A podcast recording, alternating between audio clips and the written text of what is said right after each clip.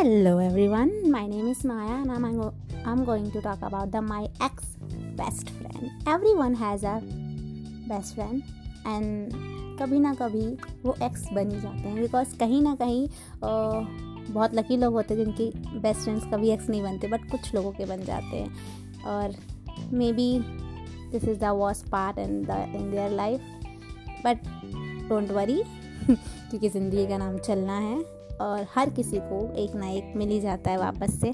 जैसे मेरी x best friend को उसकी करंट बेस्ट फ्रेंड मिल गई और मुझे मेरी एक फ्रेंड मिल गई जो आई थिंक बेस्ट फ्रेंड से कहीं ज़्यादा है। And uh, let's